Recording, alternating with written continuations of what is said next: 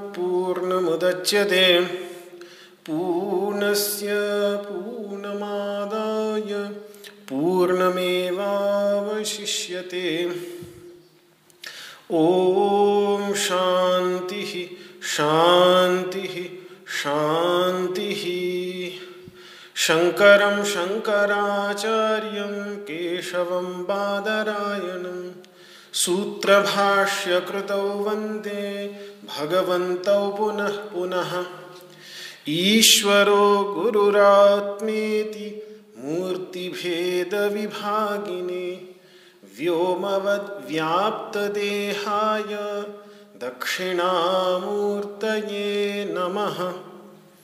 ॐ शान्तिः शान्तिः शान्तिः। मेघैर्मेदुरमम्बरं वनभुवः श्यामास्तमालद्रुमैः नक्तं भीरुरयं त्वमेव तदिमम् राधे गृहं प्रापय। इत्थं नन्दनिदेशतश्चलितयोः। प्रत्यध्वकुञ्जद्रुमम्। राधा माधवयोर्जयन्ति यमुना।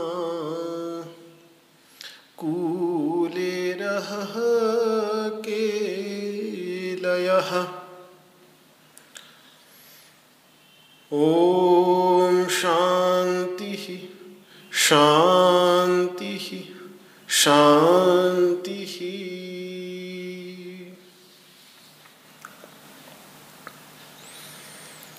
ओम नमो भगवते वासुदेवाय। श्रीमद् भगवद गीता के पुरुषोत्तम योग नामक पंद्रहवें अध्याय के तीसरे श्लोक में भगवान ने हमें बताया कि जिस प्रकार के रूप का वर्णन मैंने इस अश्वत्थ वृक्ष का किया, वैसा रूप इसका प्रत्यक्ष उपलब्ध नहीं होता। ज्ञान के चक्षुओं से देखना पड़ता है। इसका कोई आदि नहीं दिखता, इसका कोई अंत नहीं दिखता, और इसकी कोई प्रतिष्ठा, इसका कोई आधार भी नहीं दिखता। ये सबका आधार है, लेकिन इसका आधार कुछ नहीं दिखता। अश्वत्थमेनम सुविरूढ़ मूलम असंग शस्त्रेण दृढ़ छित्वा ये जो अश्वत्थ है, जिसकी जड़ें बहुत मजबूती के साथ गहराई तक चली गई हैं। इसको बहुत ही दृढ़, बहुत ही मज़बूत असंग असंग शस्त्र से छेदन करें। असंग शस्त्र से, असंग भावना रूपी शस्त्र से, दृढ़ असंग भावना रूपी शस्त्र से इसका छेदन करे। इसको काट डाले। ये जो अंतिम शब्द था, छित्वा ये श्लोक युग्मक है। युग्मक उन श्लोकों को कहते हैं जिन श्लोकों में एक एक श्लोक में वाक्य पूरा न हो और दूसरे श्लोक की आवश्यकता वाक्य को पूर्ण करने में रह जाए।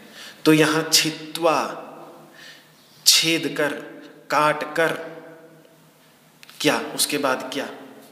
तो बात पूरी नहीं हुई। वो बात पूरी होगी चौथे श्लोक में जाकर के कि इसको काट कर उस परम पद का मार्गण मतलब अन्वेषण करे।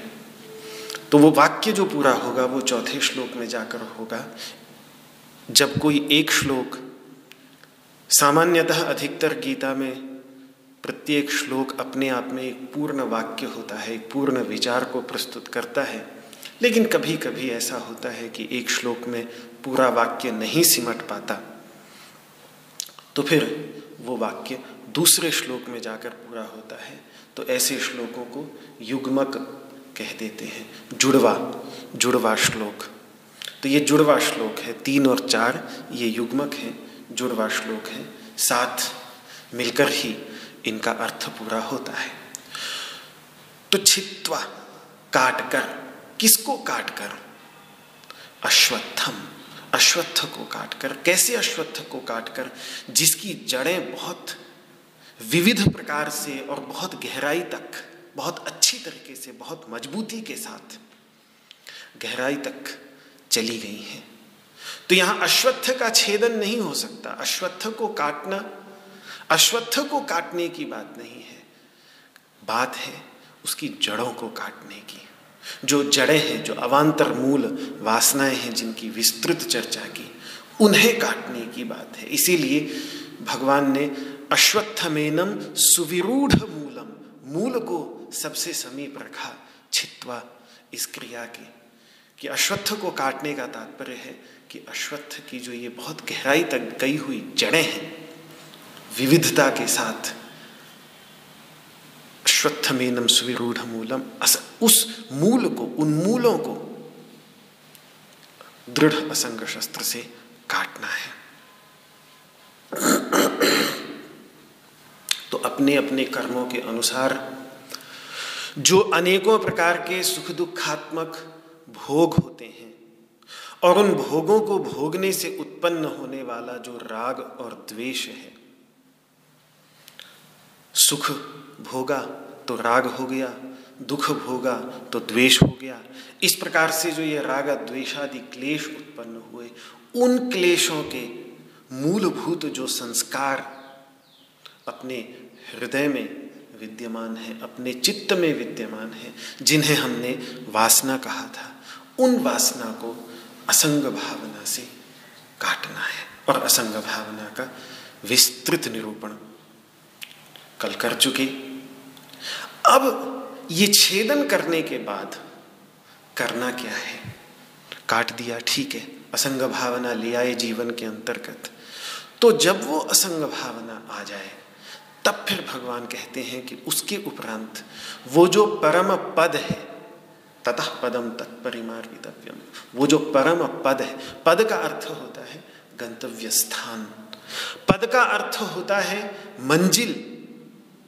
उस मंजिल को ढूंढे, जिससे पुनः लौटकर आना नहीं होता। ये वो अच्युत स्थान है, जिसकी चर्चा भारतवर्ष के सभी ऋषियों और मुनियों ने की है, जिसका नाम ही अच्युत स्थान कोई भी हो, किसी भी परंपरा का हो। चाहे वैदिक परंपरा का हो या वेदेतर परंपरा के हो, तथागत बुद्ध आदि, सभी इस अच्युत स्थान की चर्चा करते हैं। तथागत तक भी, बुद्ध भी कह देते हैं, अहिंसका ये मुनयो, जो मुनि नित्य अहिंसा का पालन करते हैं नित्यम काये न संवता, और सदा ही अपने शरीर मन और बुद्धि इनको अपने अधिकार में रखते हैं, अपने वश में रखते हैं। ते यंति अच्युतम ठानम। वे उस अच्युत स्थान को प्राप्त करते हैं। यथ गंत्वा न सोचरे। जहाँ जाकर पुनः इस शोक मोह के चक्र में वह नहीं पड़ता। तो वो अच्युत स्थान।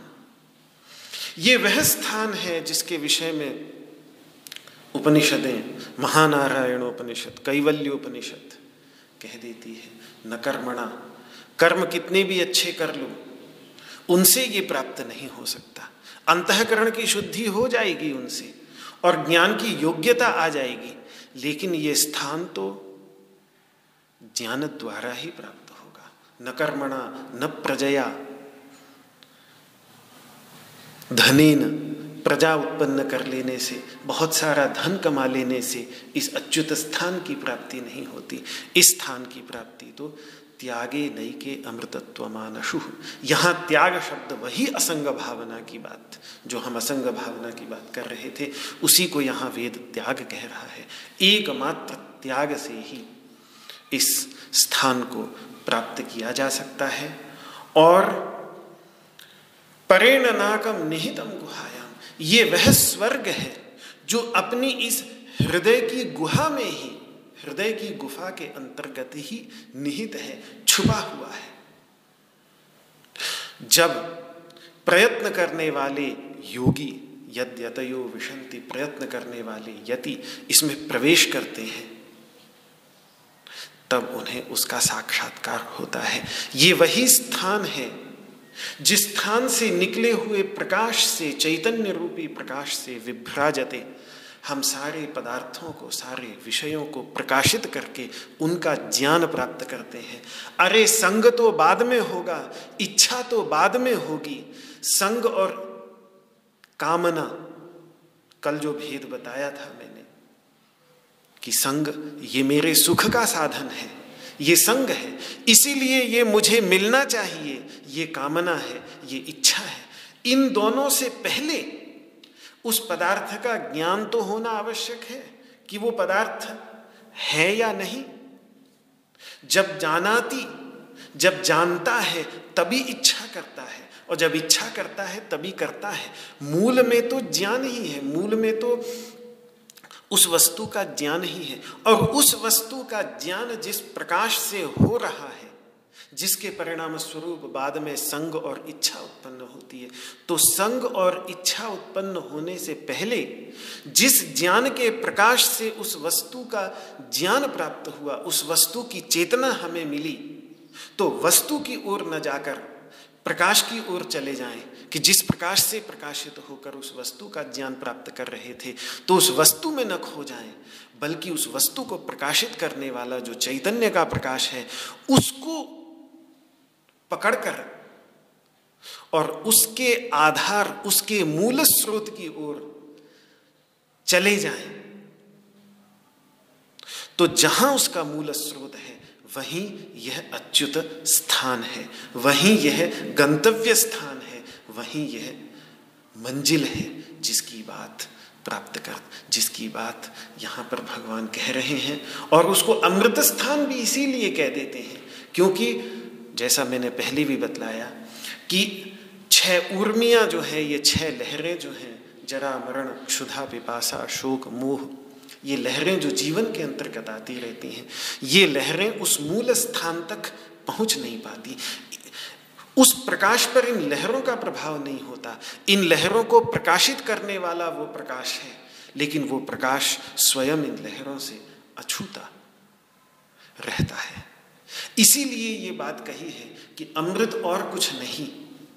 इन लहरों के परिणाम स्वरूप जो चंचल रहा आता है मन, वो चंचलता इस मन की समाप्त हो जाए, तब वही मन ही चंचलता से हीन मन ही अमृत है। महोपनिषद इस बात को कह देती है कि यत्तु चंचलता हीनम, तन मनो अमृत मुच्यते।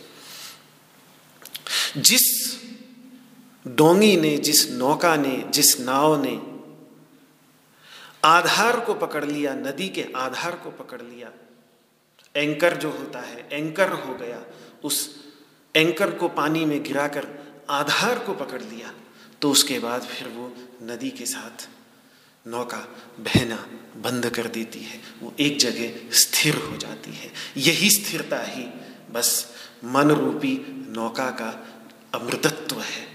जो अमृतत्व तभी प्राप्त होता है जब नदी के गर्भ में जो नदी का आधार है, उस नदी के आधार को पकड़ लेते हैं और उसी आधार को पकड़ने की बात शाखा प्रशाखाओं में जाने के स्थान पर इसका जो आधार है, उस आधार को जब व्यक्ति पकड़ लेता है एक एक पत्ते को छोड़कर तना जो मूलभूत एक आधार है, उस आधार में चला जाता है। तना जो है, वो बुद्धि है। ये बुद्धि ज्ञान के प्रकाश से प्रकाशित बुद्धि। जिस बुद्धि में भगवान श्री कृष्ण अवतरित हो गए हों ऐसी बुद्धि, यही तो सारथी बनाने का मतलब है। वैसे तो वेद बुद्धि को सारथी कहता है, बुद्धिम तो सारथिम विद्धि। और भगवान श्री कृष्ण को सारथी बना देने का मतलब ये है कि भगवान श्री कृष्ण को चुन लिया हमने और कहा कि महाराज, हमारे सारथी बन जाओ, अब आप ही हमारी बुद्धि में, हमारे हृदय में विराजमान हो जाओ। तो वही सारथी हो गए। यही तो सारथी बनाने का भाव है। तो तब ये स्थिरता जीवन के अंतर्गत आती है। परम पद वही है, और कुछ नहीं। ये अनुभूति, जागृति और ज्ञान का वह धरातल है, जहाँ पर पहुंचकर व्यक्ति पुनः वापस नहीं आता, जैसा कि अगले श्लोक में भगवान कहेंगे, यस्मिन गता न निवर्तनति भूया। वहाँ से वापस आ नहीं सकता, वो अच्युत स्थान है, वहाँ से च्यवन हो ही नहीं सकता। अरे भाई, जब जब तक रस्सी का ज्ञान नहीं था, तब तक उसमें सांप का भ्रम हो सकता है। लेकिन एक बार रस्सी का ज्ञान हो गया, पता चल गया कि ये रस्सी है तो कोई करोड़ों रुपए भी दे दे तो भी दोबारा सांप का भ्रम हो नहीं सकता वहाँ पर। क्योंकि रस्सी का ज्ञान हो गया। जब एक बार यथार्थ ज्ञान हो गया तो भ्रम हो ही नहीं सकता, चाहे कुछ भी कर एक बार जब व्यक्ति जग गया, जागृति आ गई जीवन के अंतर्गत तो फिर स्वप्न के भुलावे में वो कैसे पड़ेगा? सोते सोते में भी जब जग जाता है, स्वप्न देखते समय भी यदि ये चेतना आ जाए कि अरे जो मैं ये देख रहा हूँ, ये स्वप्न है तो फिर स्वप्न में अपने ऊपर कूदते हुए शेर को देखकर वो घबराएगा नहीं, भुलावे में नहीं पड़ेगा। जागृति, वास्तविक जागृति स्वप्न से जागृति नहीं, बल्कि स्वप्न में भी जागृति आ जाए, तब भी भुलावा में नहीं पड़ता। ये ल्यूसी ड्रीमिंग जिसको बोलते हैं। जब कुल मिलाकर जब किसी वस्तु का, किसी यथार्थ अवस्था का, जो अवस्था जैसी है, उसका ज्ञान जब हो गया तो पुनः उसी वस्तु का अज्ञान होना संभव ही नहीं। तो ज्ञान से, ज्ञान की ये विशेषता है कि ज्ञान से ज्ञान की अवस्था एक ऐसी अवस्था है कि जब एक बार हम ज्ञान के प्रकाश में चले गए तो वहाँ से लौट नहीं सकते। सूर्य के प्रकाश से निकल सकते हैं, लेकिन ज्ञान पर, ज्ञान के प्रकाश में पहुंचकर वो एक ऐसा स्थान है जहाँ से लौटा नहीं जा सकता। जब आप एक बार ज्ञान के प्रकाश में चले गए तो उस ज्ञान के प्रकाश से निकल पाना पुनः संभव नहीं होता। कुछ समय के लिए भूल जाए। कदाचित वो पड़ जाए संस्कारों का प्रभाव, वो बात अलग है, लेकिन वो होगा क्षणिक। जैसे ही दोबारा याद आएगा तो तुरंत। वो ज्ञान कभी विलुप्त नहीं हो सकता। हो सकता है संस्कारों की प्रबलता के कारण, प्रारब्ध की प्रबलता के कारण कुछ क्षणों के लिए विस्मृत हो जाए। वो हो सकता है, लेकिन विलुप्त कभी नहीं हो सकता। ये ज्ञान की एक ऐसी विशेषता है। इसीलिए ज्ञान की अवस्था अनुभूति की अवस्था, जागृति की अवस्था, अपरोक्षानुभूति की अवस्था ऐसी अवस्था है जिसको तथागत तक भी अच्युत स्थान कहते हैं। और भगवान श्री कृष्ण को, भगवान विष्णु को हम अच्युत कहते ही इसीलिए हैं क्योंकि वो उसी स्थान के प्रतीक हैं, उसी स्थान के वाचक हैं। इसीलिए इस अच्युतमसी तुम अच्युत हो, इसका उपदेश घोर आंगिरस। देवकी के पुत्र श्री कृष्ण को छांदोग्योपनिषद में करते हुए कहते हैं, गुरुजनों से वो ज्ञान मिला, अपने अंतर्गत विद्यमान अच्युत तत्व की अनुभूति हुई। तो भगवान श्री कृष्ण भी अच्युत ही हो गए। तो यही, इसी को ही भगवान अगले श्लोक में आद्य पुरुष भी कहेंगे। जिसकी शरण लेने की बात आद्य पुरुष आद्य पुरुष का अर्थ होता है आदि में होने वाला पुरुष। वो आद्य पुरुष और कोई नहीं, स्वयं भगवान गोविंद ही है। जैसा ब्रह्म संहिता में बड़ा प्रसिद्ध है, अद्वैतम अच्युतम, जो अद्वैत अवस्था, वो जो अद्वैत शांतम, शिवम अद्वैतम, जिसको मांडू के उपनिषद में ओंकार के अंत में विद्यमान जो अमात्र मात्रा है, वो मात्रा जिसका उच्चारण नहीं होता, जो मौनात्मिका मात्रा है, मौ का उच्चारण कर देने के बाद जब ओठ बंद हो गए, सारी ध्वनि समाप्त हो गई तो उसके बाद जो पूर्ण मौन मौन है, जो पूर्ण नीरवता है, उस नीरवता में प्रतीत होने वाली अनुभूति की विषयभूत, जहाँ सारे के सारे मन के द्वारा प्रस्तुत द्वैत विलीन हो जाते हैं तो उन सभी द्वैतों की मूलभूत आधारशिला जो अद्वैत तत्व है, अच्युतम, जहाँ से व्यक्ति कभी च्युत नहीं हो सकता, अनादिम और अनादि अनादि है। लेकिन अनंत रूपम, रूप उसके अनंत है। कितनी भी रूप आप उसको दे दीजिए, जैसे अनंत नाम है, वैसे अनंत रूप है। सहस्त्र नाम तो इसीलिए क्योंकि विष्णु सहस्त्र नाम सहस्र शब्द वास्तव में संस्कृत में अनंतता का वाचक होता है, लेकिन और सहस्त्र संख्या का भी वाचक होता है। अब विष्णु के अनंत नामों का तो कोई स्तोत्र बना नहीं सकता, वो स्तोत्र ही अनंत हो जाएगा। जीवन भर पाठ भी करेगा, तब भी समाप्त नहीं होगा। तो एक मजबूरी हो जाती है कि फिर विष्णु के सहस्र शब्द का दूसरा अर्थ लेकर के एक हज़ार नामों में समेटना पड़ता है। लेकिन क्या उतने ही नाम है विष्णु के? नहीं नहीं नहीं। ये तो कुछ भी नहीं है। सहस्त्र का अर्थ तो अनंत है। तो जैसे उनके अनंत नाम है, ऐसे ही उनके अनंत रूप है। विभूतियों का वर्णन करते हुए भगवान श्री कृष्ण दसवें अध्याय में कह रहे हैं कि ये तो मैंने दिशा निर्देश मात्र किया है। अवतारों की चर्चा करते हुए भागवत कह देती है कि अवतारा ह्यसंख्य या हरे सत्व निधिर द्विजा अरे द्विजों, अरे ब्राह्मणों, उस हरि के तो अवतार असंख्य तो रूप भी अनंत, नाम भी अनंत। लेकिन उन सभी अनंत रूपों, अनंत नामों का आधार तत्व जो है, जो आद्यम पुराण पुरुषम, जो सबसे प्राचीनतम पुरुष तत्व है, चैतन्य तत्व है, और सबसे पुराना होते हुए भी ऐसा नहीं कि वो कोई बुढ़ा हो गया हो, नव यौवनम च। आज भी, अभी भी, इस समय परम युवा है, परम यौवन है, नव यौ, नव युवा है, नव युवक है।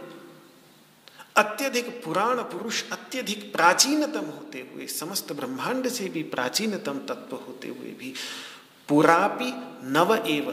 पुराण का अर्थ ही ये है कि बहुत प्राचीन होने के बाद भी, आज भी जिसमें नित्य नूतनता हो, नवीनता हो, उसी को ही पुराण कहते हैं। पुराण का अर्थ होता है, बहुत प्राचीन होता हुआ भी, पुरापि नव एव इति पुराण। पुराणम।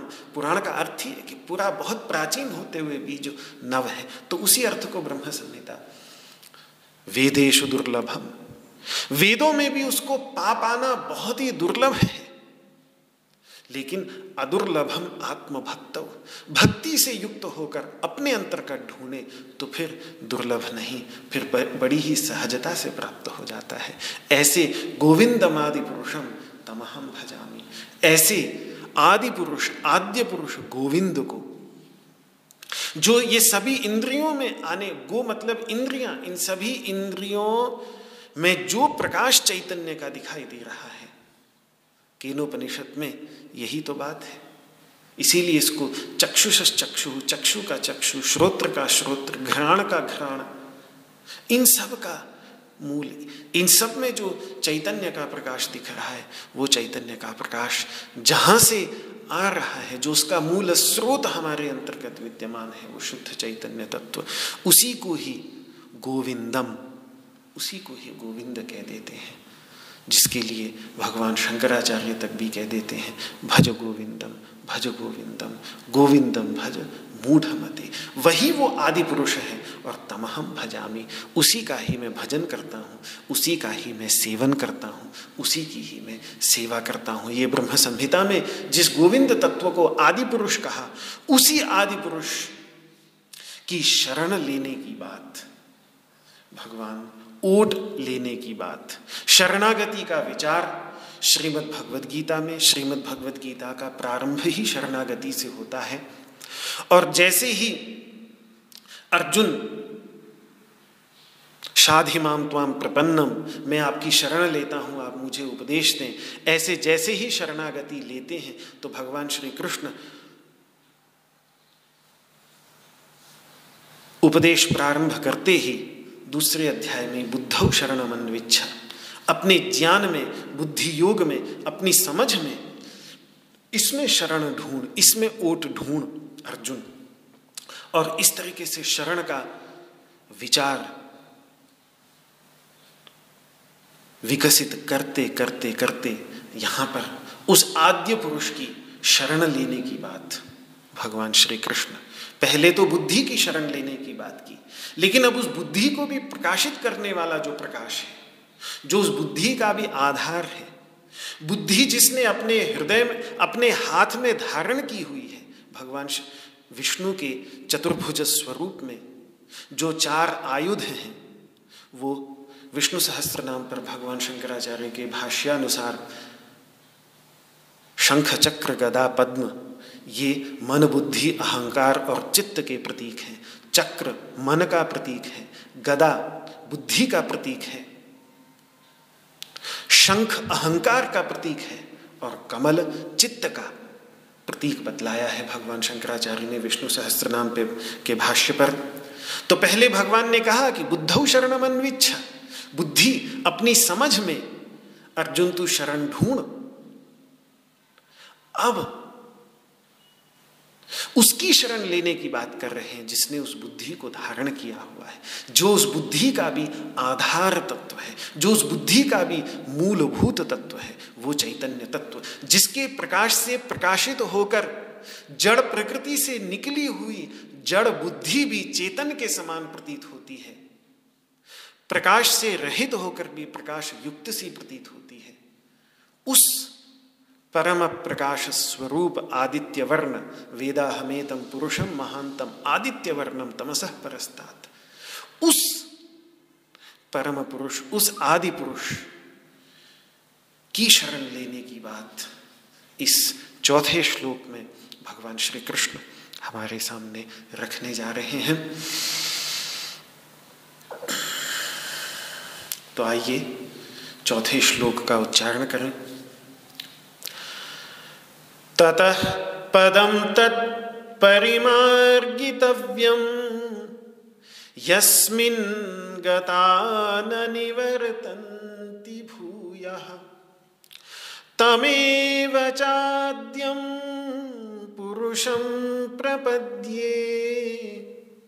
यतः प्रवृत्तिः प्रसृता पुराणी। ततः पदं तत् परिमार्गितव्यम्। यस्मिन् गता न निवर्तन्ति भूयः। तमेव चाद्यं पुरुषं प्रपद्ये। यतः प्रवृत्तिः प्रसृता पुराणी। ततः पदं तत्परिमार्गितव्यम्। यस्मिन् गता निवर्तन्ति भूयः। तमेव चाद्यं पुरुषं प्रपद्ये। यतः प्रवृत्तिः प्रसृता पुराणी। उस संसार वृक्ष की मूल, मूलों का, वासनात्मक मूलों का छेदन करने के बाद ततः पदम तत्परिमार्गितव्यम। उसके बाद उस पद को ढूंढना चाहिए, जहाँ जाकर फिर कभी वापस नहीं लौटता। और उसको ढूँढने का तरीका क्या है? तो भगवान कह रहे हैं कि मैं उसी आदि पुरुष की शरण लेता हूँ। जहाँ से प्राचीनतम काल से ये सारी प्रवृत्ति निकली है, मैं उस आदि पुरुष की शरण लेता हूँ। यही है उसको ढूँढने का प्रकार। भगवान ने स्वयं दिखा भी दिया कि ढूंढना कैसे है उसको। ढूंढना ऐसे है कि बस उसकी शरण लेनी है। परमात्मा को ढूंढना, परमात्मा की शरण लेना ही है। और कुछ परमात्मा को ढूंढना नहीं। परमात्मा को ढूंढना यानी अपने अंतर्गत जो प्रकाश है, उसकी शरण लेना। ये निश्चय कर लेना कि यदि जीवन में चिरस्थाई सुख, आनंद और शांति चाहिए तो ये केवल यहीं मिल सकती है, अन्यत्र कहीं नहीं मिल सकती। ये निश्चय कर लेना, यही है शरण लेना। क्योंकि जब हम शरण लेते हैं, जैसे कहीं ओले गिर रहे हों तो हम शरण लेते हैं तो उस समय सब कुछ छोड़कर, यहाँ तक कि हो सकता है अगर हमारा कुछ, उस समय गाड़ी खड़ी हो या कुछ भी खड़ा हो, स्कूटर हो या हमारा कुछ सामान पड़ा हुआ हो तो हम अपने को बचाने के लिए वहीं ऊट में भागते हैं, क्योंकि उस समय हमें लगता है कि इन ओलों के परिणाम स्वरूप जो हमें दुख मिल रहा है, कष्ट मिल रहा है, इस कष्ट से ये शरण यानी ये ओट, ये छत ही हमें बचा सकती है और कुछ नहीं। बचा सकता। तो सब कुछ छोड़कर हम दौड़कर वहाँ पहुँच जाते हैं। क्योंकि हमें पूर्ण निश्चय हो जाता है कि यहीं जाकर हम बच सकते हैं और कोई रास्ता बचने का नहीं। तो ये निश्चय कर लेना ही। यही है प्रपत्ति, यही है शरणागति कि पूर्ण शांति। जब अर्जुन को ये शरणागति हुई जब अर्जुन के जीवन में ये शरणागति घटित हुई तो देखिए वो क्या कहता है। कि नहीं प्रपश्यामी ममापनुद्यात यच्छोकमुच्छोषणम इंद्रियाणाम अवाप्य भूमा वसपत्न वृद्धम राज्यम सुराणाम अपि चाधिपत्यम ये जो कष्ट मुझे इस समय हो रहा है, जो मेरी इंद्रियों को सुखाए दे रहा है, इस कष्ट को, इस शोक की निवृत्ति आपकी शरण में आने के अतिरिक्त और कोई वस्तु मुझे नहीं दिखाई देती जो मेरे इस शोक को आज समाप्त कर दे। अरे कृष्ण, इस ये हस्तिनापुर के राज्य की तो बात क्या जिसके लिए हम ये युद्ध लड़ने के लिए तैयार हैं? पूरी की पूरी भूमि का राज्य भी मुझे मिल जाए और वो भी पूरी की पूरी भूमि का ऐसा राज्य जिसमें अपना कोई शत्रु ही ना हो और पूर्ण समृद्ध हो। ऐसी पूरी की पूरी भूमि का भी राज्य मिल जाए। और मैं ये कहता हूँ, कृष्ण, कि चाहे स्वर्गलोक का भी राज्य मुझे मिल जाए तो भी आज जो ये शोक मेरे हृदय के अंतर्गत घर कर रहा है, जो मेरी इंद्रियों को सुखाए दे रहा है, इस शोक की निवृत्ति के साधन इनमें से कोई भी नहीं।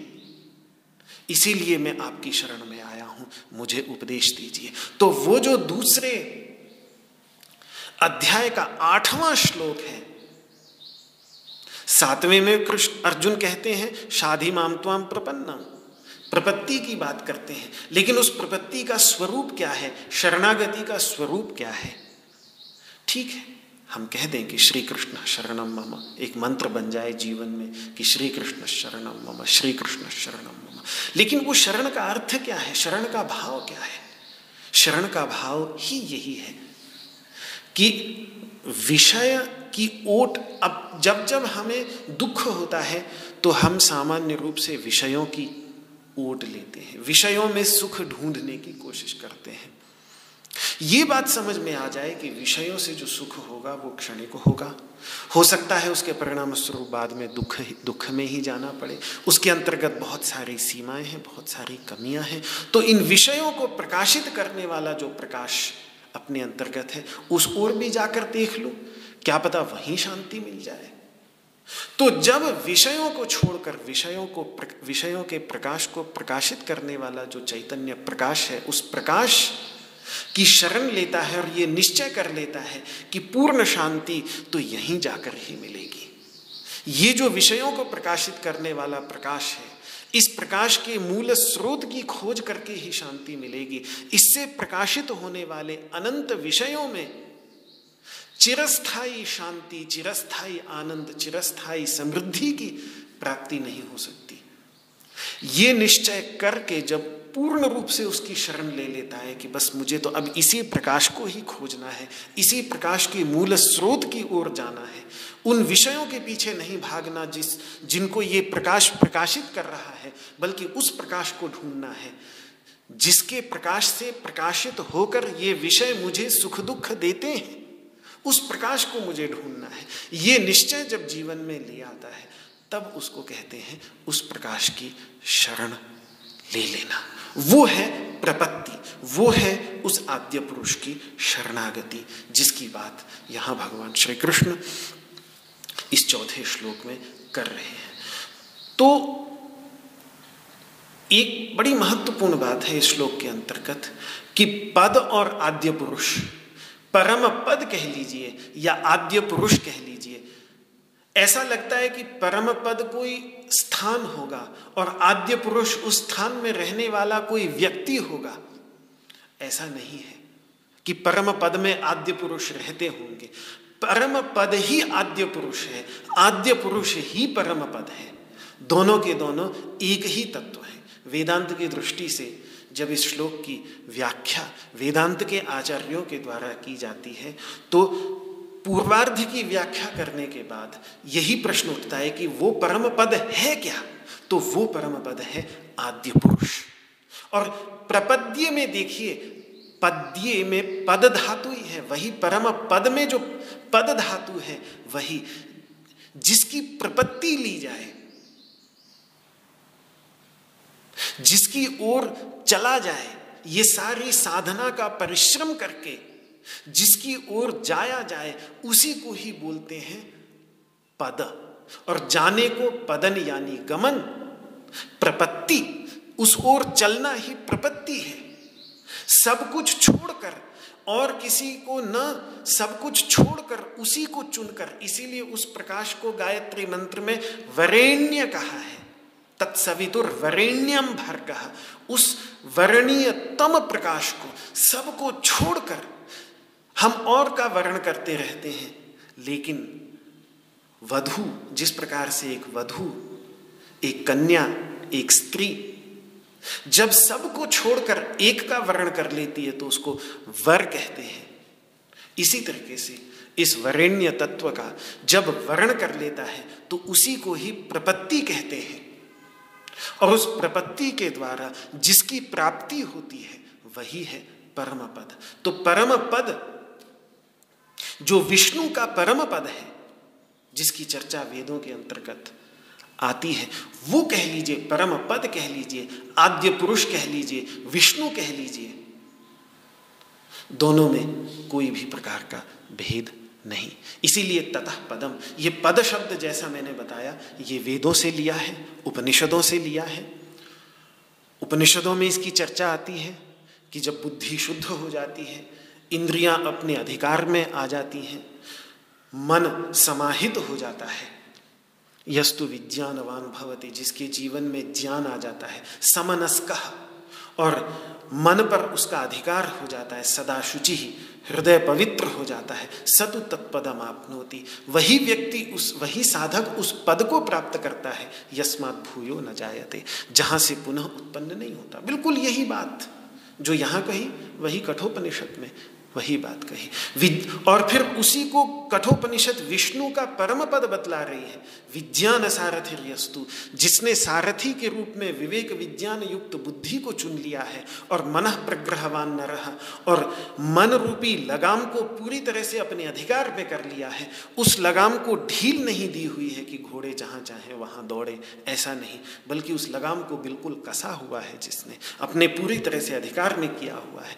ऐसा जो मनुष्य है, ऐसा ऐसा जो मानव है, वही मार्ग के पार पहुँच पाता है। इस मार्ग के अंत में पहुँच पाता है। सोध्वन पारमापनोति। वही इस मार्ग के अंत में पहुँच पाता है। और वो पार, वो अंतिम मार्ग के अंत में तो मंजिल ही होती है ना। और वो मंजिल क्या है? तो तद विष्णु परम पदम। वही उस सर्वव्यापक विष्णु का परम पद विष्णु विष्णु का अर्थ ही होता है सर्वव्यापक।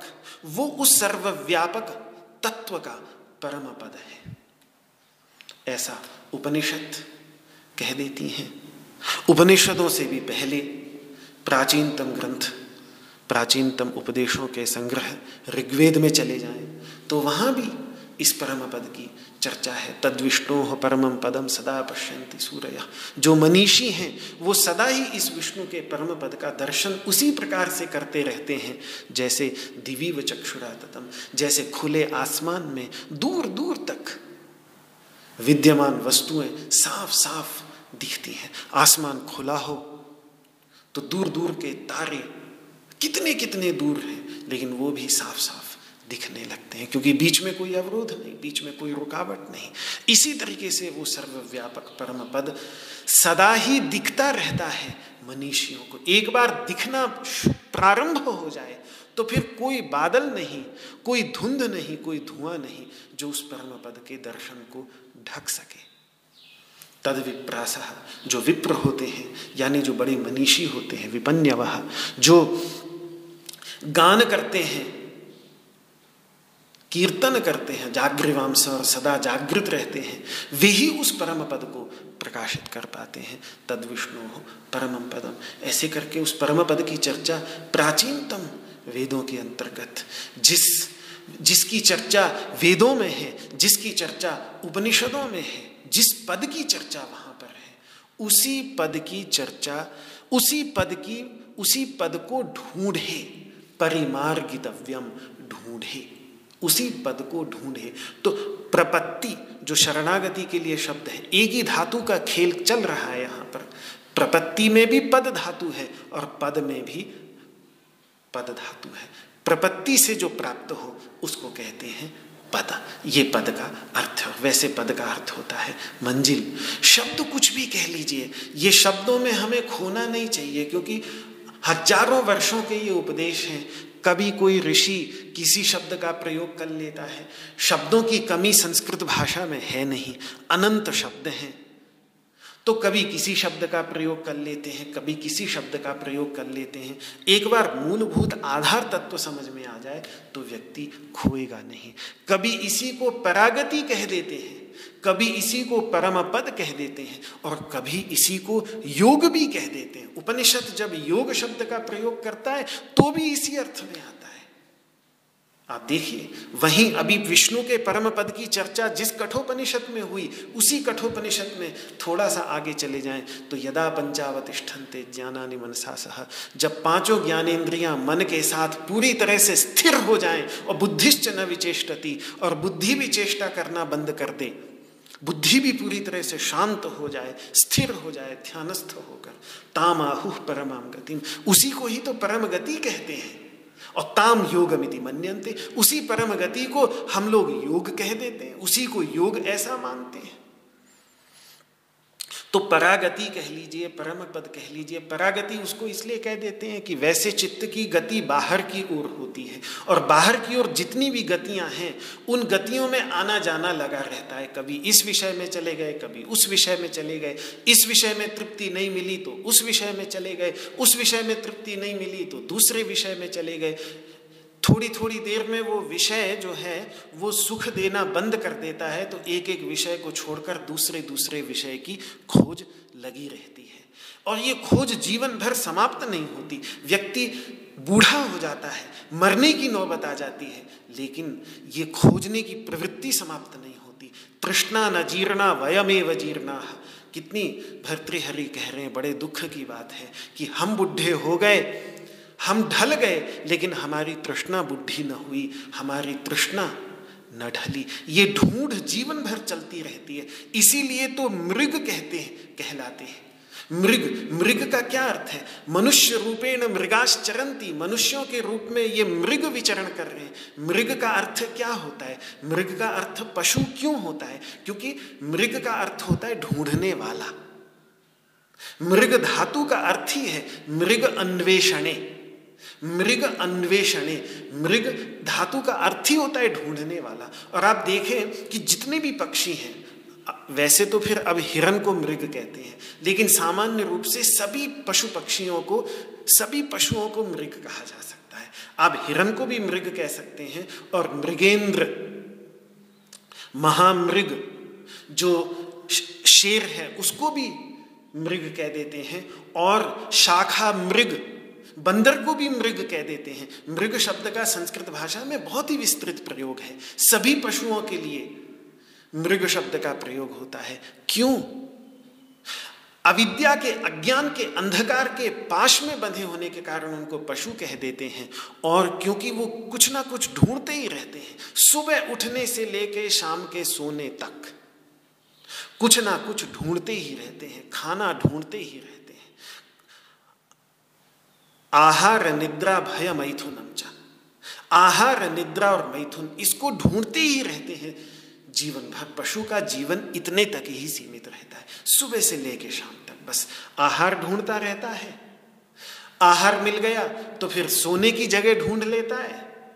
और इन दोनों से समय बचा तो अपने कालानुसार वैषयिक सुख को ढूंढता है।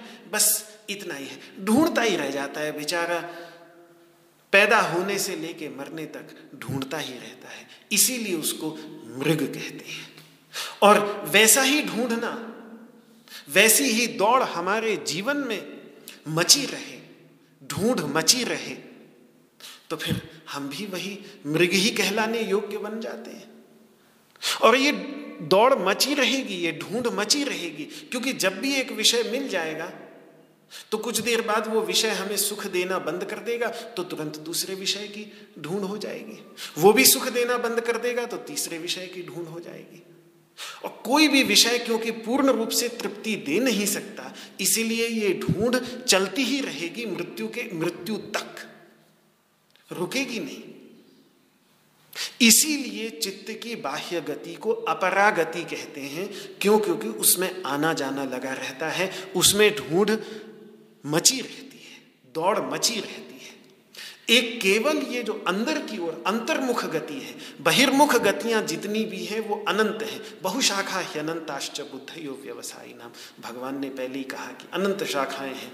जब बुद्धि अस्थिर होती है तो उसकी शाखाएँ, प्रशाखाएँ अनंत अनंत गतियाँ उसकी होती है। ढूंढती ही रहती है जीवन भर, खोजती ही रहती है। लेकिन जब इन सब गतियों से परे की जो गति है, आंतरिक गति, अंतर्मुख गति अंतर्मुख गति को जब पकड़ता है तो वहाँ एक बार ढूँढने की ज़रूरत पड़ती है बस। यहाँ वही ढूँढने की बात है, वही मृग धातु का ही प्रयोग यहाँ पर भगवान कर रहे हैं। एक एक शब्द भगवान का बड़ा गंभीर होता है। वो याद दिला रहे हैं कि भाई तुम मृग हो। ढूंढ रहे हो जीवन के अंतर्गत। ये सब मृग। तो बेचारे अपने अंदर विद्यमान उस तत्व को ढूँढने में शायद सक्षम न हो, लेकिन तुम एक ऐसे अद्भुत मृग हो कि तुम चाहो तो उसको ढूंढ सकते हो। जिसको ढूँढने के बाद जो मिल जाए तो फिर उसके बाद उससे बढ़कर यम लब्ध्वा चापरम लाभम मन्यते नाधिकम तथा। जो छठे अध्याय में भगवान ने कही कि जिस लाभ को प्राप्त करके फिर उससे बड़ा लाभ कुछ और भी हो सकता है, ये व्यक्ति को लगता ही नहीं। यही सबसे बड़ा लाभ है। एक बार वो लाभ मिल मिल, पकड़ में आ जाए बस। तो ये परागति है। ये परागति इसीलिए है क्योंकि इसमें आना जाना नहीं। एक बार पकड़ में आ गया, एक बार ढूंढ इसकी पूरी हुई तो उसके बाद फिर इसे छोड़कर और अन्य किसी को ढूँढने की आवश्यकता जीवन में नहीं रहती। ढूंढना बंद हो जाता है, ढूंढना समाप्त हो जाता है। इसीलिए इसको कहते हैं परागति। और इसीलिए यहाँ से वापस आना नहीं होता। यहाँ से जितने भी विषय, वैषयिक सुख हैं उनसे वापस आना होता है, व्यक्ति संतुष्ट हो जाता है। उसके बाद फिर आगे कुछ और, संतुष्ट तो खैर नहीं होता मतलब उससे मन भर जाता है तो फिर दूसरी चीज़ ढूँढने लगता है। संतुष्ट नहीं होता। संतुष्ट पूरी तरह से यहीं आकर ही होता है। वहाँ पहुंचकर फिर इस अर्थ में दोबारा वापस आना नहीं होता। इसलिए भगवान कह रहे हैं, ततः पदम तत्परिमार्गितव्यम इसमें एक और खेल भी है। पद का अर्थ चरण चिन्ह भी होता है। तो वो चरण चिन्ह को जैसे ढूंढ कर खोए हुए पशु को ढूंढते हैं। तो इस प्रकार से ये तत्व जो खो गया है इस संसार आटवी में, इस संसार के जंगल में जो तत्व खो खो गया है, उसके पद, उसके चरण चिन्ह को लेकर के, उसके चरण चिन्ह का आश्रय लेकर के उसको खोज डालो। तो ये तत्परिमार्गितव्यम, खोजने ये परिमार्गण परिमार्गण का अर्थ ही होता है अन्वेषण, क्योंकि मृग मृग धातु अन्वेषण अर्थ में आती है। जैसे मैंने बतलाया, मृग कहते ही उसको इसलिए है, क्योंकि वे दिन भर कुछ ना कुछ चारा, पानी, खाना, शिकारी है तो शिकार ढूंढता रहेगा, शाकाहारी है तो चारा ढूंढता रहेगा, दोनों के दोनों पानी ढूंढते रहेंगे, ये ढूंढ लगातार लगी रहती है। और जब तक ये ढूंढ बाहर की रहती है तब तक ये ढूंढ कभी शांत नहीं होती।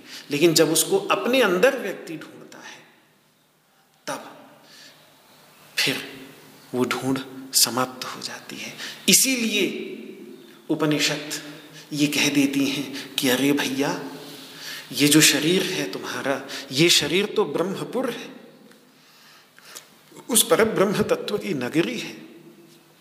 इसके अंतर्गत अंदर गहराई में जाओ तो एक कमल के आकार का छोटा सा कमरा है। उस कमरे के अंतर्गत शून्य आकाश है। और उस शून्य आकाश के अंतर्गत जो तत्व विद्यमान है, तदन्वेष्टव्यम। उसका अन्वेषण सबको करना चाहिए, तदभाव विजिज्ञासितव्यमिति उसको जानने की इच्छा सबको करनी चाहिए। तो ये ढूंढना जो है, यहाँ तत्परिमार्गितव्यम ये जो परिमार्गण है, ये जो अन्वेषण है, ये अपने चारों ओर नहीं, बाहर कहीं नहीं, अपितु अपने अंतर्गत ही है। और ये बात केवल वेदों में कही हो, ये बात नहीं, ऋग्वेद में भी यही बात है, यही बात उपनिषदों में है।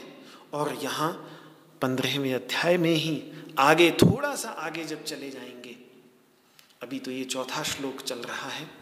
इस चौथे श्लोक से आगे निकलकर ग्यारहवें श्लोक में जब जाएँगे तो भगवान यही बात कहते हैं यतंतो योगिनश चैनम पश्यंती आत्मनि अवस्थितम प्रयत्न करते हुए योगी लोग अपने अंतर्गत ही उस आद्य पुरुष को अवस्थित पाते हैं। जब योगी प्रयत्न करते हैं, योग अभ्यास के माध्यम से प्रयत्न करते हैं ध्यानाभ्यास के माध्यम से प्रयत्न करते हैं तो वे उस आद्य पुरुष को अपने अंतर्गत बैठा हुआ ही पाते हैं। इसीलिए ये श्रवण श्रवण के उपरांत मनन मनन के उपरांत निधिध्यासन, और जैसा तेरहवें अध्याय में बतलाया था कि श्रवण, मनन, निधिध्यासन करने में कठिन लगे तो फिर शुरुआत के लिए जैसा आचार्य जन कह दें तदनुसार ही अभ्यास करते हुए जिसको उपासना तो सबसे पहला चरण है उपासना। उपासना के बाद श्रवण श्रवण के बाद मनन और मनन के बाद निधिध्यासन। ये चार तत्व ही उसके अन्वेषण के साधन हैं। इन्हीं के माध्यम से जिस प्रकार से दही को मथ कर उसके अंतर्गत विद्यमान घी का अन्वेषण किया जाता है, घी का आविष्कार किया जाता है, इसी प्रकार से ये जो हमारे, हमारा मन है, इस मन को मथ करके ध्यान निर्मथना अभ्यासात ध्यान के अभ्यास द्वारा जब इसको मथते हैं, ये मन कोई छोटा मोटा नहीं, बिल्कुल उस क्षीर महोदधि के समान, अनंत अनंत मन है, अनंत समुद्र के समान, क्योंकि पूरा का पूरा संसार ही इसी मन में ही तो निहित है। तो उस अनंत मन को जब मंदराचल पर्वत लेकर के उसका मंथन करते हैं तो वो मंथन तब जाकर के फिर इसी में से ही वो आद्य पुरुष प्रकट होता है। इसी में ही वो आद्य पुरुष जो वहाँ सदैव विद्यमान है, वो प्रकट हो जाता है। यस्मिन गता न निवर्तंति भूय, जिस पद में जाकर फिर वापस नहीं आते। जो गुणसंग के परिणाम स्वरूप सदसद योनियों में जन्म की बात कही थी, उन सबसे वह साधक मुक्त हो जाता है। इसीलिए छांदोग्य उपनिषद के अंतर्गत यही बात दो बार ज़ोर दे करके उपनिषद का ऋषि बिल्कुल अंतिम मंत्र है। छांदोग्य उपनिषद अगर आप पूरी छांदोग्य उपनिषद उठा लें और छांदोग्य उपनिषद की बिल्कुल अंतिम वाक्य में चले जाएँ तो दो बार वहाँ ऋषि बड़ा ज़ोर दे करके कहता है, न च पुनरावर्तते, न च पुनरावर्तते। यहाँ से दोबारा वापस नहीं लौटता, यहाँ से दोबारा वापस नहीं लौटता। तो दृढ़ाबद्धो द्विधाबद्धो दृढ़ो बद्ध दो बार जब किसी चीज़ को बाँध देते हैं तो उसको बड़ा पक्का करते हैं। तो पूर्ण दृढ़ निश्चय के साथ छांदोग्य उपनिषद का ऋषि कह रहा है कि उस अवस्था में जाकर न च पुनरावर्तते, न च पुनरावर्तते। वहाँ से फिर कोई वापस आना नहीं होता, वहाँ से कोई वापस आना नहीं होता। तो ये अब इस उत्तरार्ध, इस पूर्वार्ध में भगवान ने बताया कि उस तत्व का, उस पद का अन्वेषण करो, उस पद को ढूंढो। लेकिन अब उस पद को ढूंढना कैसे है? उसका अन्वेषण कैसे करना है? वह भगवान उत्तरार्ध में तमेव जाद्यम पुरुषम प्रपद्य। शरणागति उसकी शरण लेना, ये निश्चय करना कि यही मेरे सुख, शांति, चैन का कारण बन सकता है। वो पद वही पद है जिसमें प्रत्येक रात्रि अज्ञान के आवरण से ढके हुए हम सुषुप्ति के अंतर्गत प्रवेश तो करते हैं, लेकिन उस समय आत्मविस्मृति के अज्ञान के आवरण में ढके हुए होने के कारण उसका जो पूर्ण लाभ हमें होना चाहिए था, उस समय तो हम तरोताजा होकर के लौट आते हैं। लेकिन उसकी क्योंकि चेतना नहीं रहती, उस अनुभूति की क्योंकि स्मृति नहीं रहती, वो अज्ञान का आवरण वहाँ पर बना रहता है। इसीलिए परम पद ही है, वो परम पद ही है।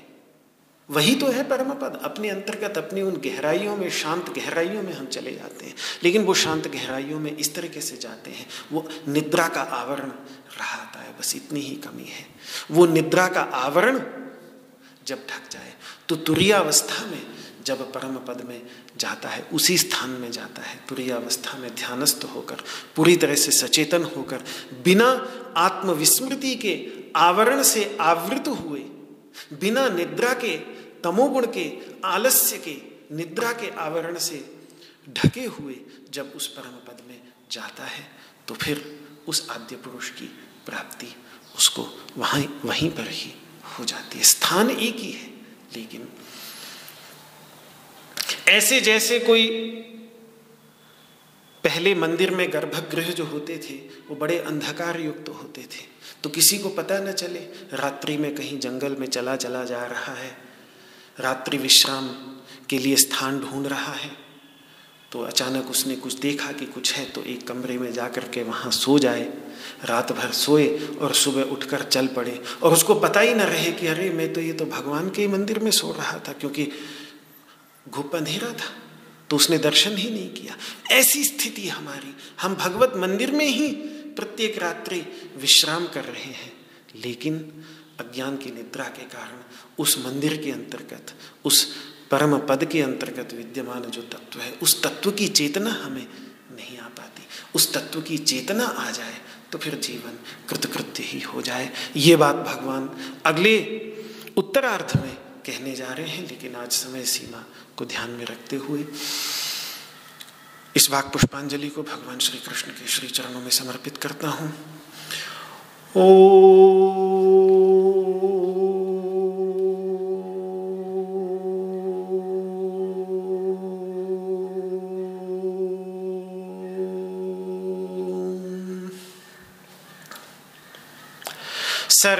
भवन्तु सुखिनः सर्वे सन्तु निरामयाः सर्वे भद्राणि पश्यन्तु मा कश्चित् दुःखभाग् भवेत्।